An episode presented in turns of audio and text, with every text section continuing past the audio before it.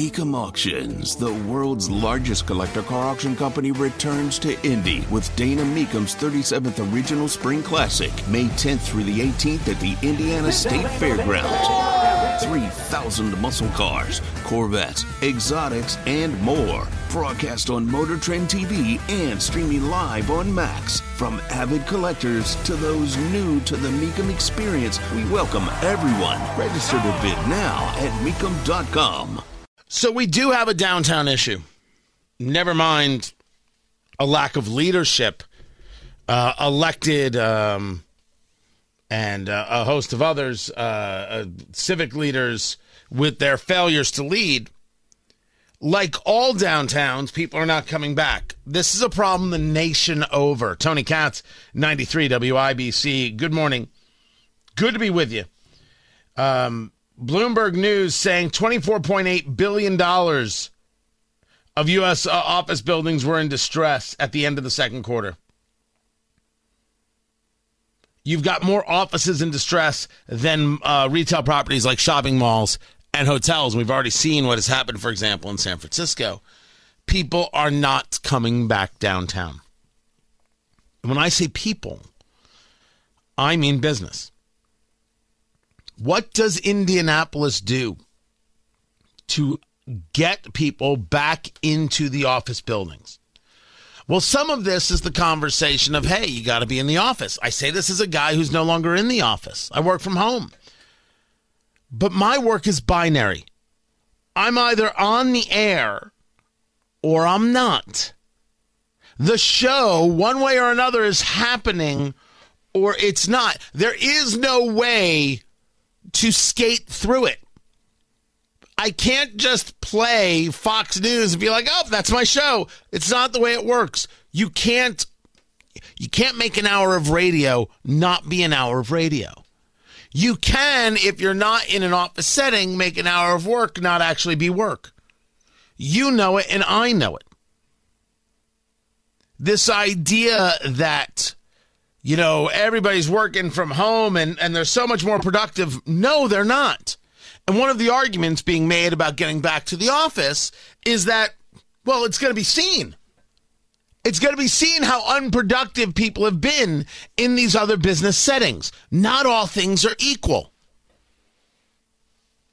And one of the reasons, whether it's in, in Elon Musk or whether it's the people from Alphabet and other places, one of the reasons you see um, people saying everyone has to get back to the office is because the productivity isn't there.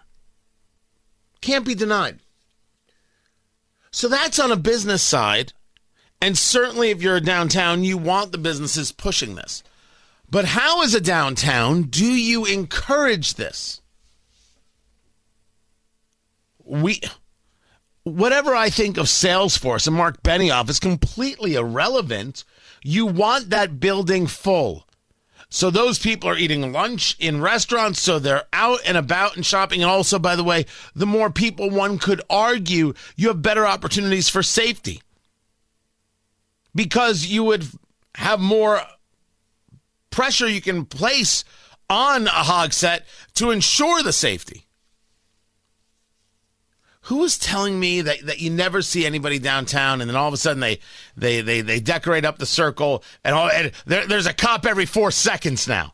Every four feet, there's another officer. Funny, funny, they couldn't figure out how to do that before with, with and his team, and now, now they got it covered. Downtowns must get creative, must get innovative. I am not arguing that I've got every answer on this one. I'm arguing that I want to help solve the problem because this problem trends in a very, very ugly direction. Because how does the downtown then make its comeback? And in Indianapolis, it's strange because we've built out so many apartments and you have people living there, and you've got things like um, uh, what's the name of the uh, of, of the uh, food hall, the garage, right, right there on Mass Ave. It's making li- it's making uh, the ten best list for this. It's getting notice for that. Only works when you have more people downtown. So certainly, we need to be proactive and supportive of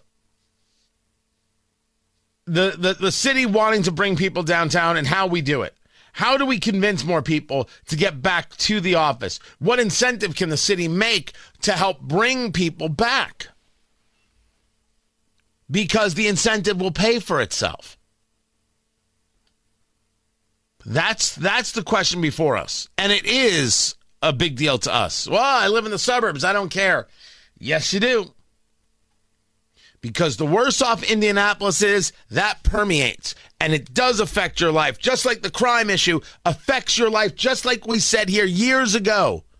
You don't do something about what it is we're seeing, it will extend out and it will have an effect on all of us, not just in the physical, but in the in the in the theory, in the in the mental. We were right. We're still right. We'll talk more about it. Keep it here. I'm Tony Katz.